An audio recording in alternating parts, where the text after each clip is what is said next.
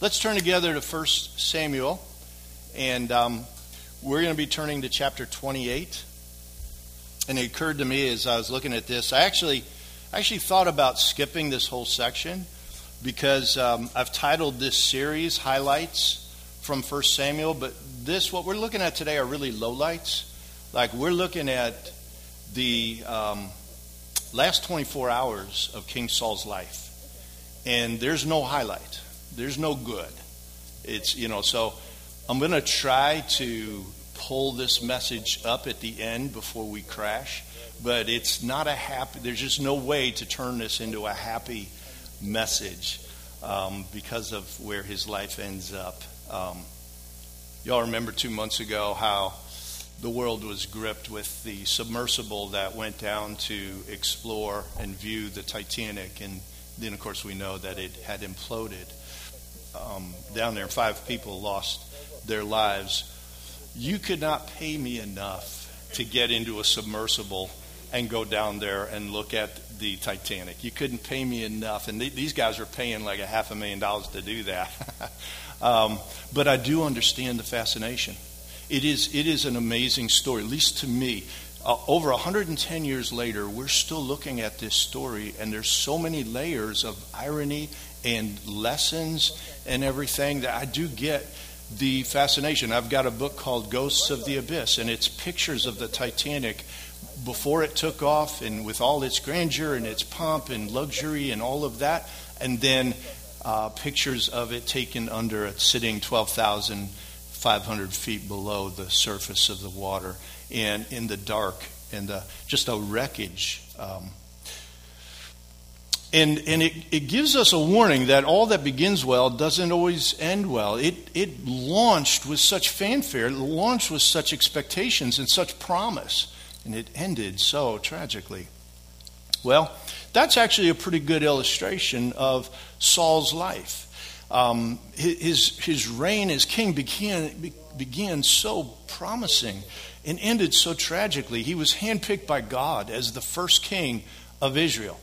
He was publicly anointed by the prophet Samuel as king, and then he was empowered by the Holy Spirit to rally a fractured, disjointed, disunified nation together to fight their oppressors. And under King Saul's reign, Israel grew and expanded and, and fought back their oppressors, and they went through a time of, of strength and glory.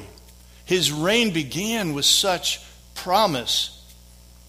And then Saul got proud. Nothing shipwrecks a life like pride. Saul started caring more about what people thought about him than what God thought about him. He disobeyed God's direct directions and commands. And then, what we've been looking at to just kind of frame it in a sentence, is he became obsessed with killing the man God chose to succeed him. In other words, he was on a collision course with God's will. Somehow he was hoping he could do, he could, he could overcome God's will.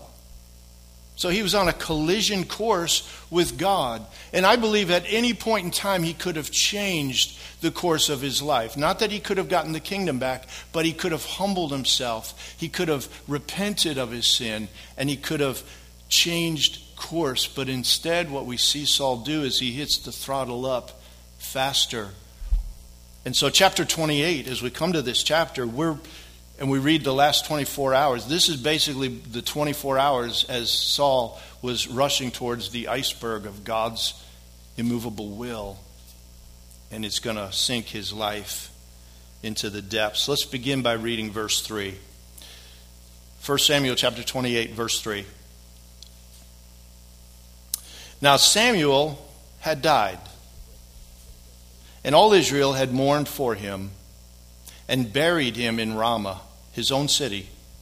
And Saul had put the mediums and the necromancers out of the land.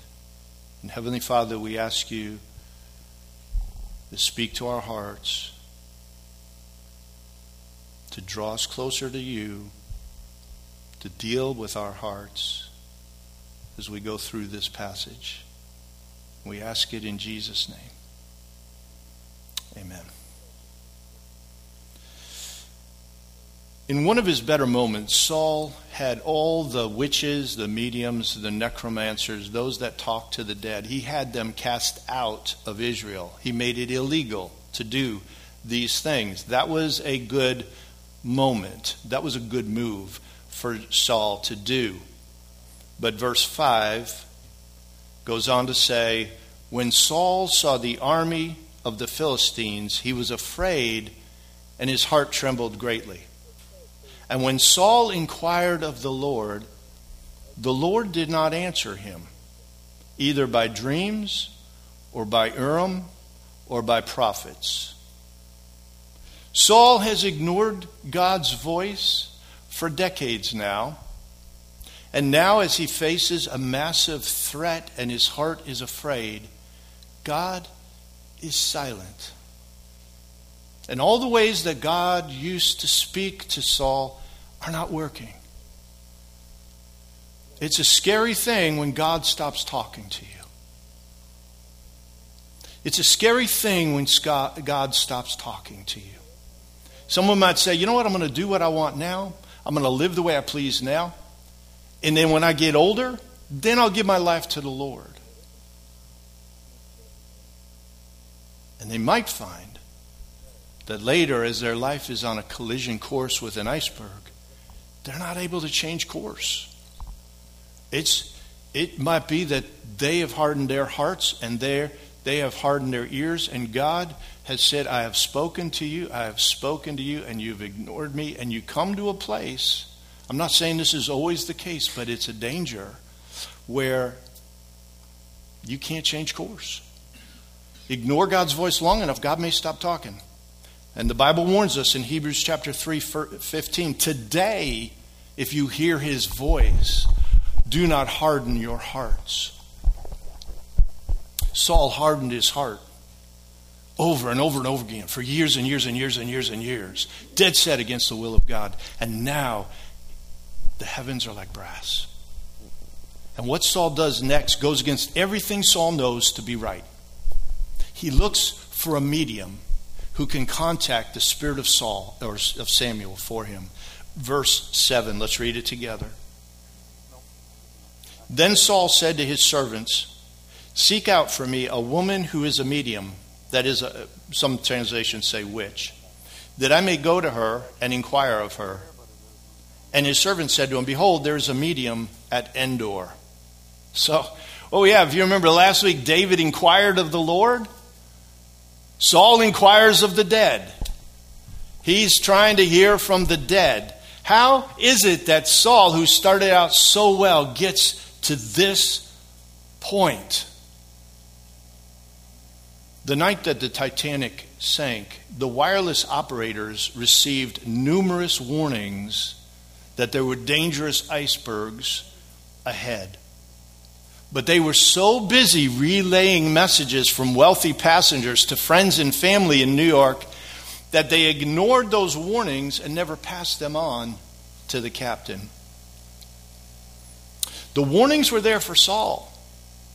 The warnings were there for Saul. I'm not going to go over it all, but if you look back, remember when he thought he had David and he said, Now the Lord has given David into my hands, and then the Lord takes David out of his hands? And gives David the opportunity to kill him twice and he refuses to? Those were warnings. God ain't with you in this. But he ignored them and ignored them. He pushed back against them. He put the throttle up. Let's go faster. Maybe that will get me in the right direction. And at any point, Saul could have repented, but he didn't. Now he's at a point he's asking a medium who he just cast out of Israel and made illegal He's asking a medium to contact Samuel's spirit from the dead so that he can hear what he should do. Does anything about that sound a little off to you? To the surprise, I, have a theory. I think that the medium was one of these, like mediums are, charlatans, and they'd kind of do things to kind of fake everybody out and make it look like they're but I think to her great shock, surprise, and fear, Samuel shows up. Samuel shows up, and she is frightened. And he comes with a message for Saul. And in a moment, we're going to get to that message. But first, I want to consider a weird question this story might raise for somebody. Is this passage telling us that it is possible for us to talk to the dead? Now, I realize that's probably not something most of you are wondering about and thinking about, but I promise you, over the years, I have met people who have lost loved ones, not believers, and even once in a while a, a young believer who has lost a loved one and who has tried to find comfort in believing they've gotten messages from their departed loved ones. My question is can they point to this Bible account to justify that? It's in the Bible. It's in the Bible. Can they justify seeking guidance from the dead or messages from beyond the grave from this story? And there are some who have found comfort, feeling like a, a lost loved one is speaking to them from the other side. And it's in the Bible. In the 1960s, Episcopalian Bishop James Pike began to see strange poltergeist activity in his home. And he became convinced that it was his son who had committed suicide and that his son was trying to communicate with him. And the guilt that this bishop felt because his son and he were had a horrible relationship and he uh, was felt responsible to some degree for his son committing suicide. He became desperate to hear from his son. He became desperate to communicate and to somehow reconcile his relationship with his son. And so he began to look for mediums to help him understand what his son was trying to say to him through these poltergeist activities. And so he held a televised seance, nationally televised, and he wrote a book about his efforts, a book I read back in the 70s, uh, about his efforts to communicate with his deceased son, and it was called The Other Side. This was a bishop. Does the Bible say, does this story indicate that we can and should seek messages from the dead?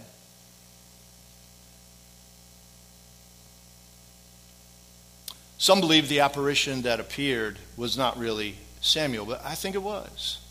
I think it was.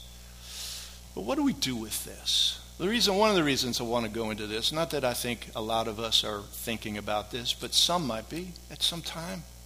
But more importantly, what do we do with difficult biblical passages?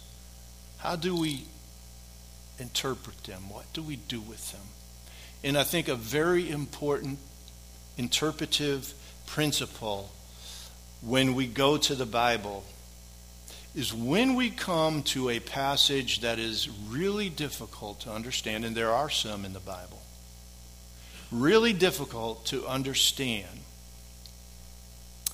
and maybe seem out of sync with other biblical principles and passages. Here's a principle I want to encourage you to keep in mind. Always let the clear passages of Scripture interpret the hard to understand passages of Scripture. The cults build whole doctrines on little snippets of Scripture that, that might be hard to understand, but they take that little hard to understand passage and build huge doctrines and, and practices and religions on that. And that's what cults do. So always interpret the difficult by going to the clear. This is a one off. You, you don't find, you know, Moses talking to the dead and, and, and others. Um, you have Jesus talking not to the dead, but to the glorified Moses and Elijah. But for a dead spirit to come up from the grave, this is the only time. So that tells us right away this passage is not trying to teach us a lot about the afterlife. This is not meant to teach us about yeah, we should talk to the dead. That's not what this is. So here is a clear couple of scriptures to, to let us know. Should we talk to the dead? Well, here's one from Deuteronomy 18, verses 10 through 12. God says this There shall not be found among you anyone who makes his son or daughter pass through the fire. That was, that was one of the horrible sins where they would actually sacrifice their, their kids to their gods, or anyone who uses divination, one who practices witchcraft, or one who interprets omens, or a sorcerer, or one who casts a spell, or a medium, or a spiritist, or one who calls up the dead, or one who calls up the dead. For whoever does these things is detestable to the Lord. And because of these detestable things, the Lord your God will drive them out before you. That's pretty clear. That's pretty clear. And you notice it does not say that there's nothing to those things. You say, well, I saw something move in my house, or I met with her and she told me weird things the, the stuff is demonic. The Bible doesn't ever say there's nothing to it. He says it's detestable. Stay away from this. And it includes those who bring up the dead to talk. Leviticus chapter 20, verse 6. As for the person who turns to mediums and to spiritists to play the harlot after them, I will also set my face against that person and will cut him off from among his people. Very clear. Very, very clear. The Bible tells us when someone dies, we miss them, we love them, we don't try to talk to them. And Saul knew these passages, he knew these verses.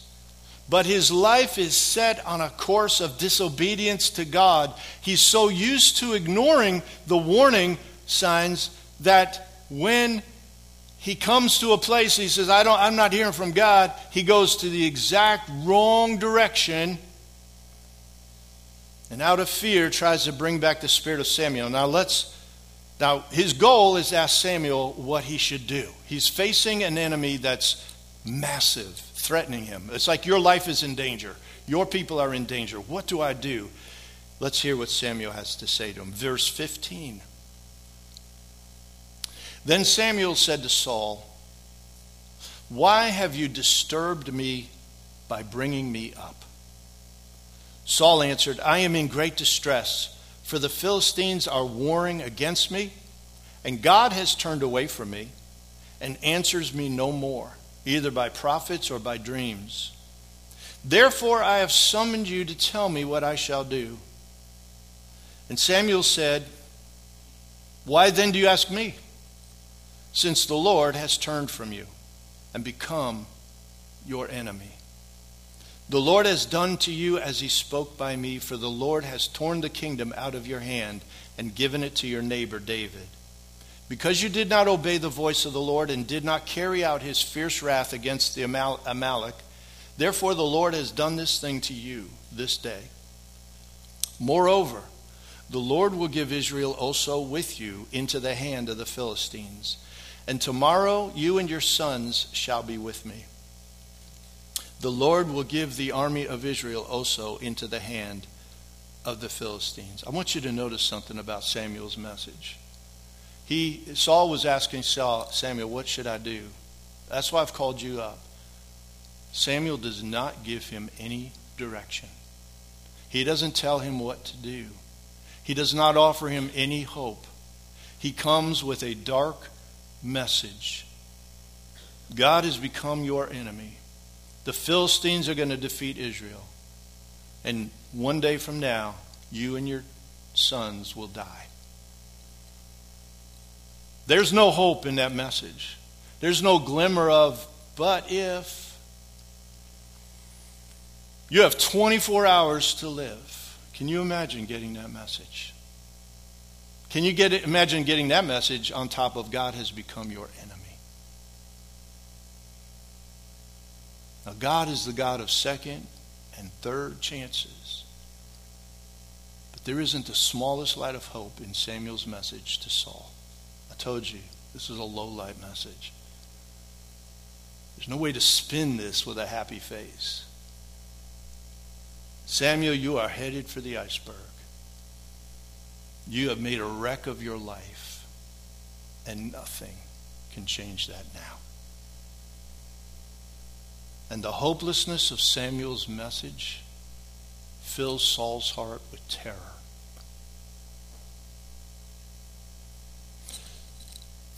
Terror. So much so he's paralyzed. Verse 20. Then Saul fell at once, full length on the ground, filled with fear because of the words of Samuel. At that point, the medium tries to get him to encourage him, get him to eat. His men try to get him to eat. He is so full of terror. He, he can't move. He has seen his future, and it is nothing but doom. To close the loop on the story, chapter 31 tells us what happened the very next day, beginning in verse 3. The battle pressed hard against Saul, and the archers found him, and he was bad, badly wounded by the archers. And then Saul said to his armor bearer, Draw your sword and thrust me through with it, lest these uncircumcised come and thrust me through and mistreat me. But his armor bearer would not, for he feared greatly. Therefore Saul took his own sword and fell upon it. And when his armor bearer saw that Saul was dead, he also fell upon his own sword and died with him. They killed themselves. Saul was mortally wounded. He was going to die anyway, but he didn't want to fall into the hands of his enemies for them to mistreat and abuse him. Verse 6 Thus Saul died, and his three sons, including Jonathan, who was a dear, dear friend to David his three sons and his armor bearer and all his men on the same day together. I'm sorry, but there is no happy message I can derive out of this.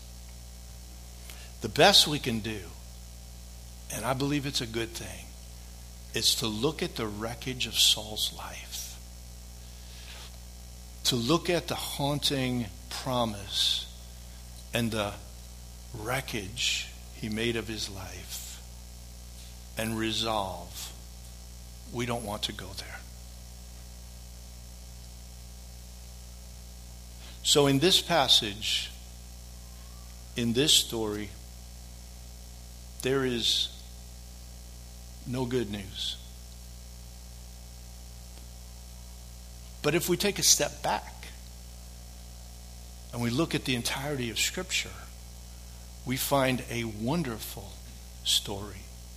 And we find a wonderful lesson and an awesomely positive message we can get from this sad story. We don't want to make a wreckage of our lives. Here's what's awesome God doesn't want us to either. God doesn't want us our lives to end this way.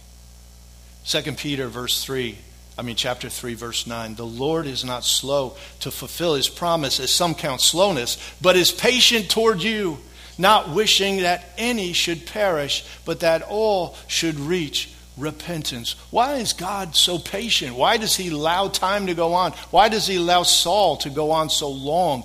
He is patient because he doesn't want any to perish. He wants repentance. He wants people to turn from the wrong direction, and He gives opportunity again and again. God doesn't want anyone to make a wreck of their lives, so He gives time and He is patient and He offers exit ramp after exit ramp for us to heed His word and His warnings and repent and repentance is this wonderful thing where we change course from disobedience to God to obedience to God, from a life pointed away from God to a life pointed towards God.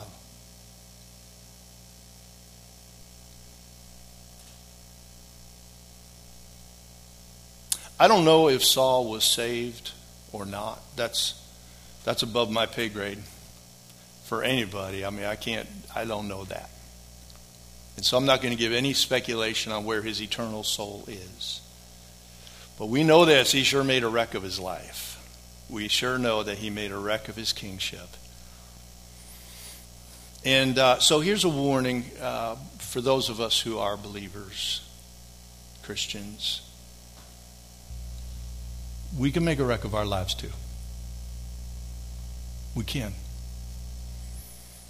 If we consistently point our lives and our choices away from God, toward the flesh, instead of toward the Spirit, towards disobedience instead of towards obedience, we can make a mess of our lives.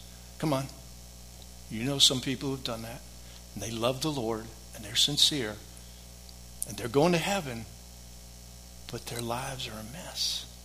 They've made a wreckage of their lives because of choices consistently taken in the wrong direction. And the warnings came through, and the warnings came through. Maybe a sermon here and a sermon there, and the Bible verse spoke to them, and God spoke to them, and the Holy Spirit spoke to them, and they ignored it, and they ignored it, and they said, Tomorrow I'll change, tomorrow I'll change, tomorrow I'll change. And Paul says in Galatians 6, and I'll be honest, I've been challenged to look at this a different way. And I don't have time to get into a whole lot of teaching, but I do think it makes a little bit of sense. Where he says in Galatians chapter 6, he's talking about sowing and reaping. Remember that passage? And that we sow, we reap what we sow. And he says, Those who sow to the flesh reap corruption, those who f- sow to the spirit reap eternal life and a great harvest. And I always thought that that was saying those who sow to the flesh go to, you know, hell, and basically die eternally. But I'm wondering if it's true that there are believers who sow to the flesh and they reap a decay in their life. They reap a corruption in their life. I think that makes sense. I think we've seen that. We've probably all experienced it to some degree. But those who reap to the, and sow, those who sow to the Spirit, Paul says, and don't grow weary of doing good, you will reap a good harvest, Paul says. So he's talking about what we reap in this life. What we sow, what we reap. What we sow, we reap. What we sow, we reap. We sow to the flesh. We sow to the flesh. We're going to reap corruption. That's all the flesh can produce. We sow to the Spirit. We're going to reap a beautiful harvest. So God gives us time and He gives us warnings because He loves us and He wants to bless our lives. It's like a kid, a little kid walking out into a busy street and you run and grab them. You're not hurting their life. You're not trying to stop them from having their way and living life the way they want and freedom. You're trying to save their life. And that's God's heart for us. Jesus came to give us an abundant life, not a messed up life. And so repent is a good word because it means turning towards life, turning away from death and turning towards life, turning from doom and turning towards victory, turning from futility and turning towards fruitfulness. Today, if you hear his voice, do not harden your heart. Saul hardened his heart over and over again, but we don't have to. Brothers and sisters, we have the opportunity today. I want to take a few moments to those who uh, maybe are not believers. Maybe you're not a Christian. You don't believe in Jesus. And I believe God has a serious but also hopeful message in this for you as well. And that message is this repent. Repent. Turn towards God in faith. Turn away from sin and turn towards God in faith. Listen to God today. If he, the Holy Spirit is speaking to your heart, listen to Him today. Now, listen, like those wireless operators had all these messages coming in. I want you to tell my, my, my friend there, my uncle here, my wife there, we're coming, enjoying the filet mignon. We're having a great time. You got to get this message out. I'll be there in two days. Get this message out. And that's, and they were just distracted, distracted, distracted. And so when the messages came in, iceberg, iceberg, iceberg, slow down, be careful, they threw those aside. Filet mignon is good. We're having a great time. Hope to see you in a few. There are so many distractions today that can keep us distracted. But like Saul, every one of us is going to have our final 24 hours to live. Now, I know this is heavy, but this is true. We all have. Now, I don't want to know my last 24 hours, do you? I don't want to know. But we all will have it. We may not have the warning like Saul had. I don't think I do want it. And, and I know I know through trusting in Christ where I'm going to be, but I, I still like Woody Allen saying, I don't mind dying, I just don't want to be there when it happens. So, but if you are not a believer in Jesus Christ, the day's going to come when you're going to look eternity square in the face. You're going to be looking at your last moments on this earth.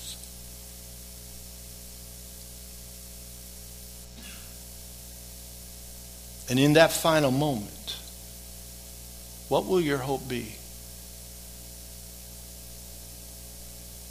What will your hope be in those final moments as you are on the brink of what? What?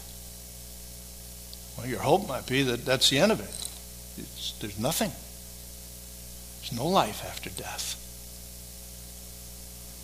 Or maybe your hope will be that there's no judgment. There's just a white light that comes and takes you to a better place.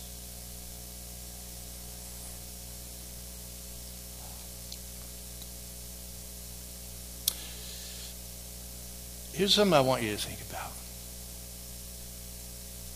If that's your hope, your hope is that Jesus was wrong and you're right. Your hope is that Jesus was wrong when he said that only we can only be saved through faith in him. That no one comes to the Father except through faith in Christ. Your hope is that he's wrong. That those who don't believe in him perish.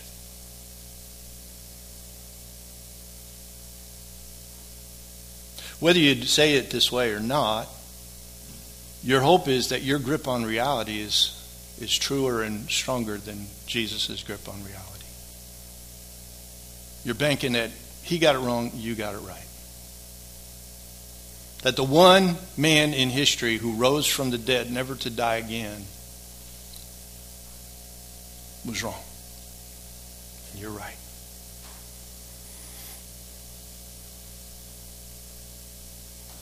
That the man who never traveled more than a few miles but impacted the entire course of the world's history.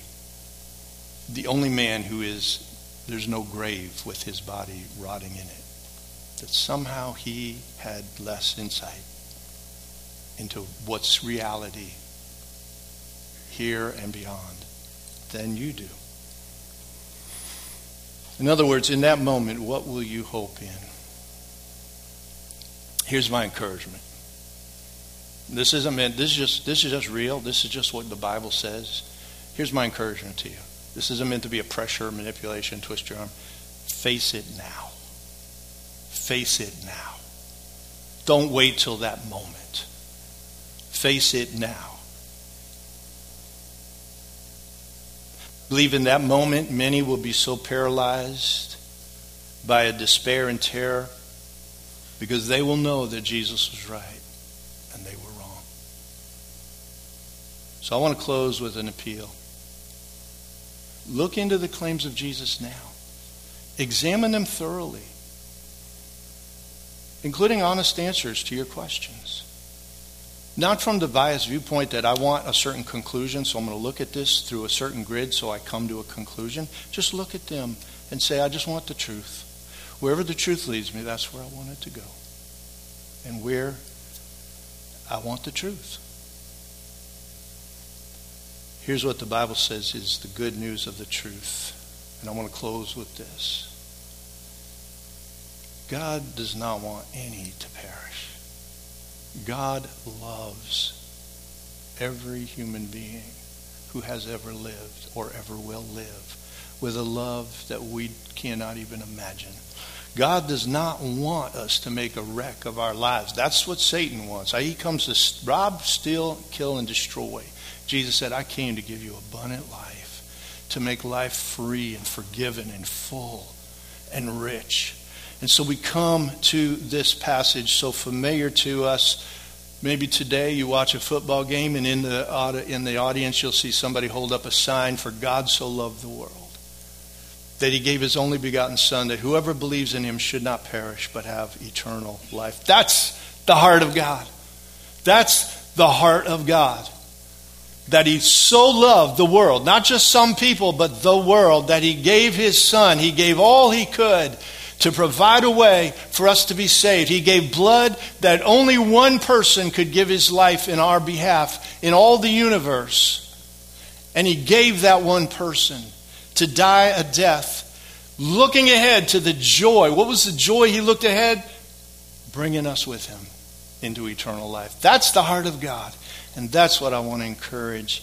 Those who you maybe you've never wrestled with the claims of Jesus, wrestle with them, please. And maybe you're a believer, but you realize that you're not walking in the direction he wants you to walk in. Repentance is a beautiful word because it just means changing direction. Don't put the throttle up. Maybe if I go in the wrong direction faster, I'll get to the better place. No, it doesn't work that way. Jesus is reaching out today. He says this Today, if you hear my voice, do not harden your heart. Reach out to him in faith and ask him to be your Savior. Let's go to God in prayer.